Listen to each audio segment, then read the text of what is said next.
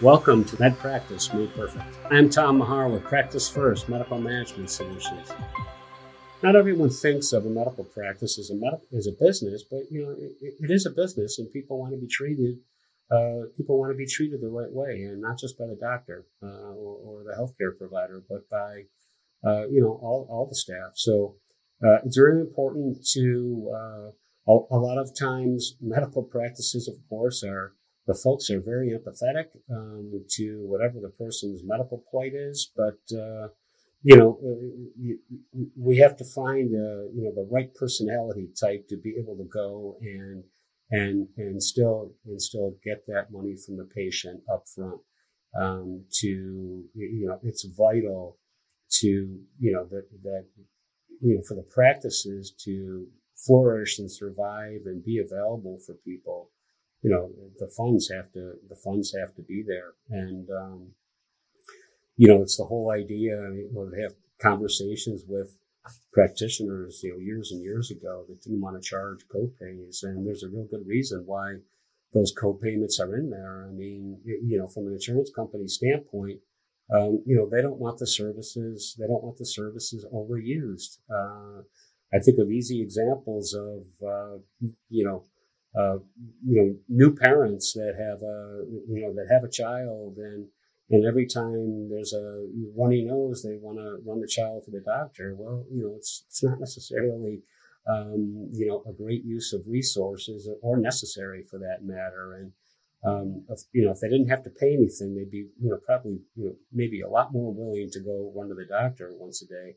um, rather than, you know, wait it out for a couple days and, and just make a phone call. So, medicine, of course, has changed, and the delivery of medicine has changed substantially over uh, you know the last uh, you know the last 25 years, the last five years for that matter. So quite a few things there. So the other part that's really important beyond uh, you know beyond your front desk people and and you know kind of you know making a decision as far as you know how are we going to you know how are we going to determine how much money we're going to charge up front um, you know i think we can talk a little bit about the idea of um, you know how do i set my financial policy? And and setting the financial policy is um, you know it, there's a lot of things to a financial policy and, and one of the most important things about a financial policy is that you know it, it's it, it, it's like public information. It needs to be available. Uh, I can't tell you the number of times I've gone to a, a, a doctor's office and they want you to sign a pad you know, you know, signing off on the HIPAA authorization, signing off on the financial policy, but you, you, can't read anything.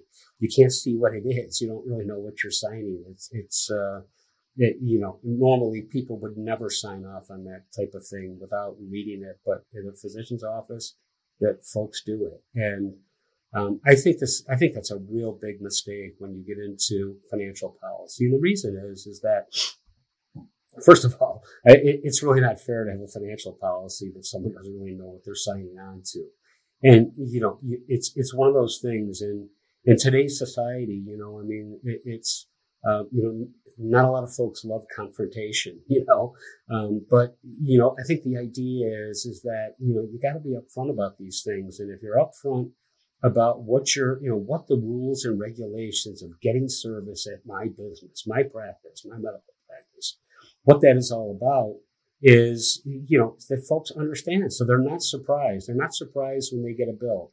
They're not surprised when they you know leave the office and and and they get a uh, and, and they you know get words from a uh, you know from your front desk person that says you know geez you know you owe you know 189 dollars and you know I've got these many different ways to pay. Well that would have been really nice to know before the patient went back and got the service. So um, you know look people people really want to be treated fairly I think. And you know I mean look at this is it, it's not just about the medical care. It's about uh, the idea that, you know, you want them back. In, in, like any customer, you want the customer to come back. Okay. So we want the patient to come back for service. We don't want them to be irritated or annoyed, especially after their first visit. um, which can be, you know, they could be in a situation where, um, you know, maybe they got some bad news and, you know, we don't need to make it worse, um, you know, out, you know, trying to collect that money at the front desk. So, um, you know, having a financial policy that is well thought out, that is posted, you know, where people can read it on the walls, in the exam rooms, on your website. Um, there's nothing to hide here. I mean, it, you know, it, it, it's uh, it's all important. It's all important stuff, and I, I, uh, you know, I think the patients that are going to make a decision, if you're fair, when you're setting your financial policy up, if you're fair, I, I would sincerely doubt that a patient that had any intent of paying their bill and paying what their responsibility is would really have a problem with your financial policy and not choose you because of your financial policy.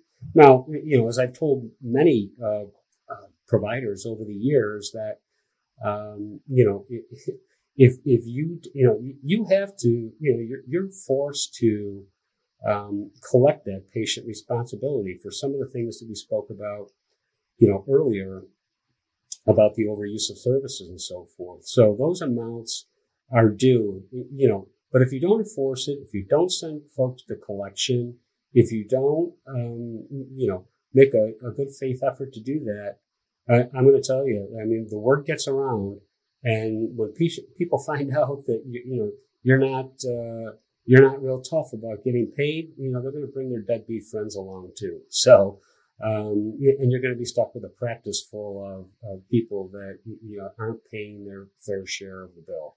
And you know, long term, that really hurts the delivery of your services, and um, you know, it's just just a, a, a tough thing. So, you know, getting back to the idea of you know what what is important inside of uh, you know these financial policies. I mean, you know, there's a you know there's a, there's a few things. So um, you know, I think, you know, the, the first thing is, is that, you know, I mean, the elements of this as far as, you know, you know, what do we want this to, you know, to contain? What are we, you know, what, what message are we trying to deliver? Um, you know, I think the general idea is, is that, you know, we, we're focusing here on, you know, collecting the patient responsibility up front. Um, you know, rather than chasing this in the back end through, you know, through patient statements. And, you know, I'll tell you, you know, when you're, if you're a specialist, it's much harder to get paid on the back end, especially if it's a one and done situation where you're not going to see the patient again. Um, a little bit different in primary care because they typically have a relationship with you. They typically want to come back. They come to you anyhow because they like you. Um, a little bit easier, but it's still, it's, it costs money. It costs money to chase money. So, um, you know, the, you know, the second part of this is, you know, making sure that you tailor your policy to you know the differences in your practice versus another. I mean, you know, a, a, a policy might be different if you're a specialist versus a you know versus a primary care practice. So you know, also as I mentioned earlier, you know, we've got to make sure that the policy very very good idea to have your attorney review your policy once you have all your financial details and so forth in there. Make sure that um, you know, you're meeting all of your, uh, you know, federal, state, and, and, and, local laws. We want to make sure that we're, you know, that we're in, you know, we're in uh, compliance there. So, um, you know, I mentioned a little bit earlier also, you know, post this policy, post in the office, post in the exam room, put it on your website. You know, it's not a secret. People need to know what it is. Um, you know, and, and, and that's important. Um, you know, one of the most important parts of it after you're, you know, so you're communicating this information to the patient.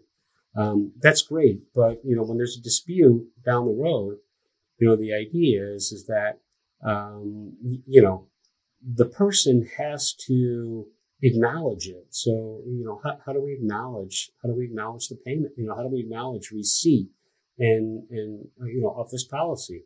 You have to have a, it has to be signed. So it has to be signed by the patient saying that they've acknowledged that they've read and, read and received and understand the, the financial policy, period.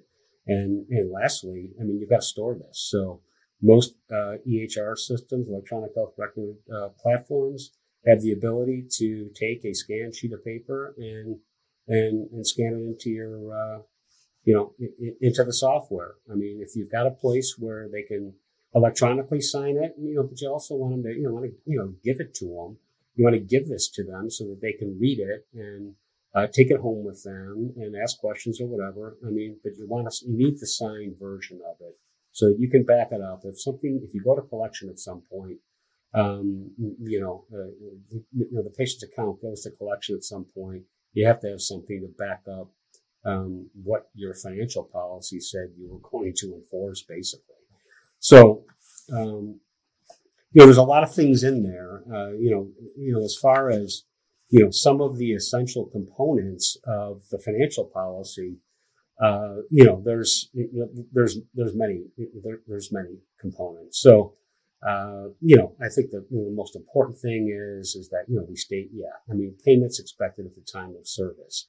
Um, you know, traditional plans that means you know collecting co-payments up front.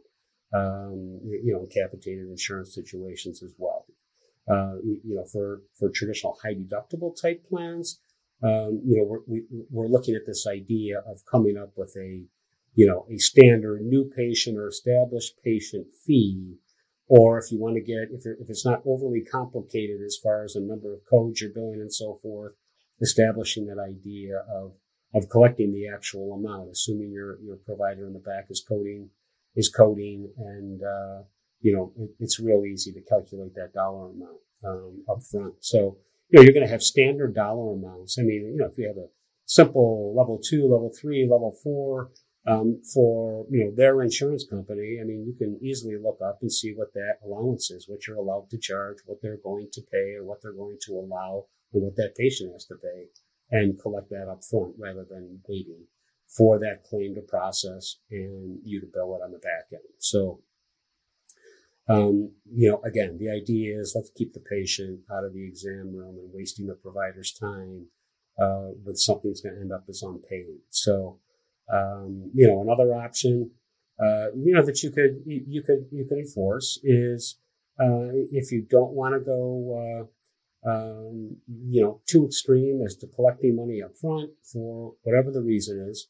Um, you know, the other ideas, you know, okay, look at if you don't pay the amount due at the time of service, um, you're going to agree to, you know, a tacked on fee, a five or ten dollar billing fee, basically a five or ten dollar billing fee to uh, you know to be invoiced. I mean, each invoice that go, each patient statement that goes out the door, um, you know, years ago they were you know basically the cost is about five dollars a statement. That's important, and we'll talk about that a little bit. The billing part, you know, you know, in a little bit as far as you know, small balance policy and so forth. So.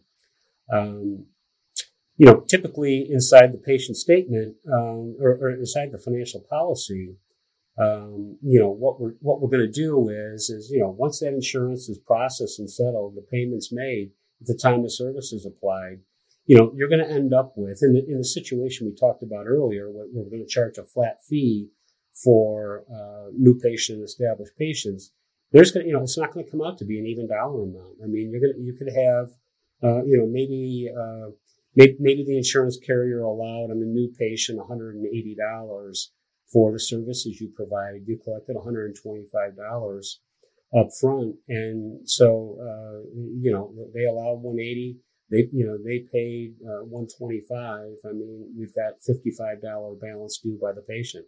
So we're going to then have to bill that patient for $55. Okay. Assuming that, um, uh, you know, that's the situation. You could have a high deductible. It's the same. It really doesn't matter. Once you're in a high deductible situation, the same thing could happen. They could allow 180, they would pay nothing. Uh, the $125 is applied up front and you're billing for 55. If you didn't collect that money up front, um, you know, maybe you collected $20 up front, you're, you're, you're chasing a lot more money. You have a lot more money at risk on, on the back end. So, uh, you know, when we get into the billing the patient, you know, the idea there is, is that, um, you know, we're going to bill the patient after you know, all the insurance has been, you know, filed, you know, everything's adjudicated. You know, we've taken the allowance off of our customary fee uh, that, that we've established. You know, we've been thoughtful about establishing a customary fee schedule. We didn't really talk about that too much, but, you know, we want to establish a customary uh, uh, fee schedule that is, uh, you know, that's fair and reasonable to patients. And, you know, if you don't want to be shorted from any of your insurance companies, you know, those fees need to be higher than what that insurance carrier allows. So, you know, again, when we get to the back end, uh, you know, you know, all the, you know, all that's left is the is the financial responsibility of that patient. So, you know, we're going to bill that patient. You know, I would suggest you bill them every 21 or every 28 days on a cycle. Um, you know, two or three statements with increasingly stronger dunning messages. You know, you know, telling them that, you know, this, you know, this, uh, you know, this amount is now due for services rendered here and there. It's, of course, you're going to have a good, uh, you know, you're going to have a good explanation of uh, what the services were. And, uh, you know, you're going to bill them, you know, two, three times. And then, you know, the last invoice is going to say, you know, you're going to, we're going to send you the collection if we don't hear from you.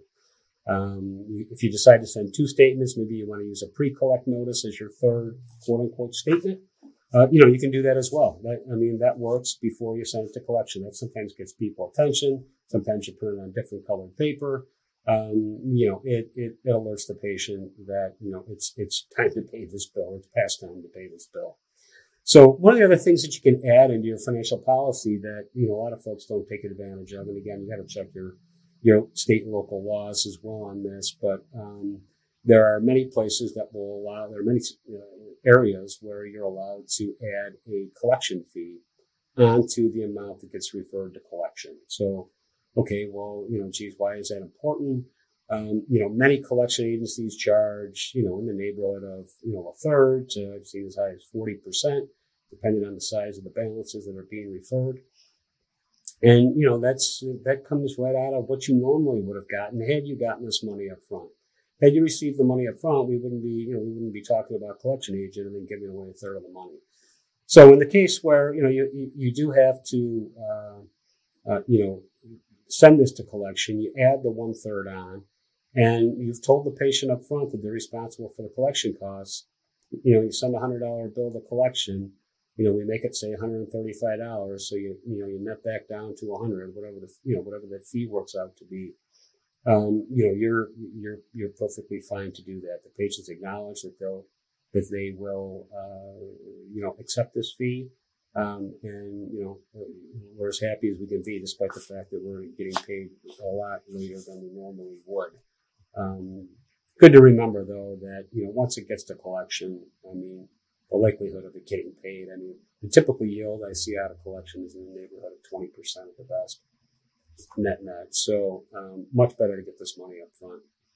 So one of the other components that we want to have inside of this plan is we want to make sure that we have a uh, return check fee, uh, you know, service charge of fifty dollars. Very easy for your bank to charge you fifty dollars for a return check, you know, and and with that stated, as far as a return check goes, you know, we also want to make sure we have all forms of payment uh, availability for folks. You know, you know, short of accepting uh, cryptocurrency, I think we want to we, we want to make sure that we you know we take Apple Pay, we take uh, Google Pay, you know, etc. Um, all credit card, debit cards, and so forth. Um, you know, talk a little bit about the idea of uh, you know charging for forms. Um, you know, it's a, it's an important thing. You know, sometimes these requests are for large numbers of pages. It's, you know, records that we've got to, you know, print out of our EHR or if we're, have a paper record scenario or we've got to go grab you know, records and copy them. So you want to handle that as well. Uh, no-show fees. You know, we want to have, we want to establish no-show fees.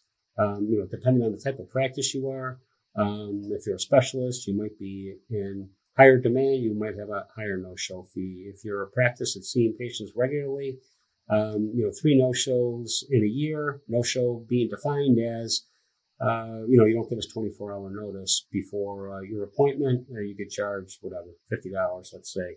Three no shows in a year, you're discharged from the practice. Uh, again, they've signed off, they've agreed to this. If you have out of network uh, carriers, patients that want to see you, but they're out of network, uh, you know, you can establish a self pay fee schedule. Um, you know, one, another really uh, important thing that's really come on the scene recently with the whole No Surprise Act, uh, you know, bill that came on the scene federally January 1st, 22, is the idea of providing good faith estimates to your patients. Uh, you know, a very, uh, uh, we could do two episodes talking about this, but, uh, you know, good practice uh, to, to stay in compliance, to, to make sure you're, you're, you're doing this where necessary. Uh, talk a little bit about small balance policies. Very good to establish the idea that, um, hey, look at, you know, cost $5 to send out a bill. Balances that are less than $5, we're not going to send them a patient statement.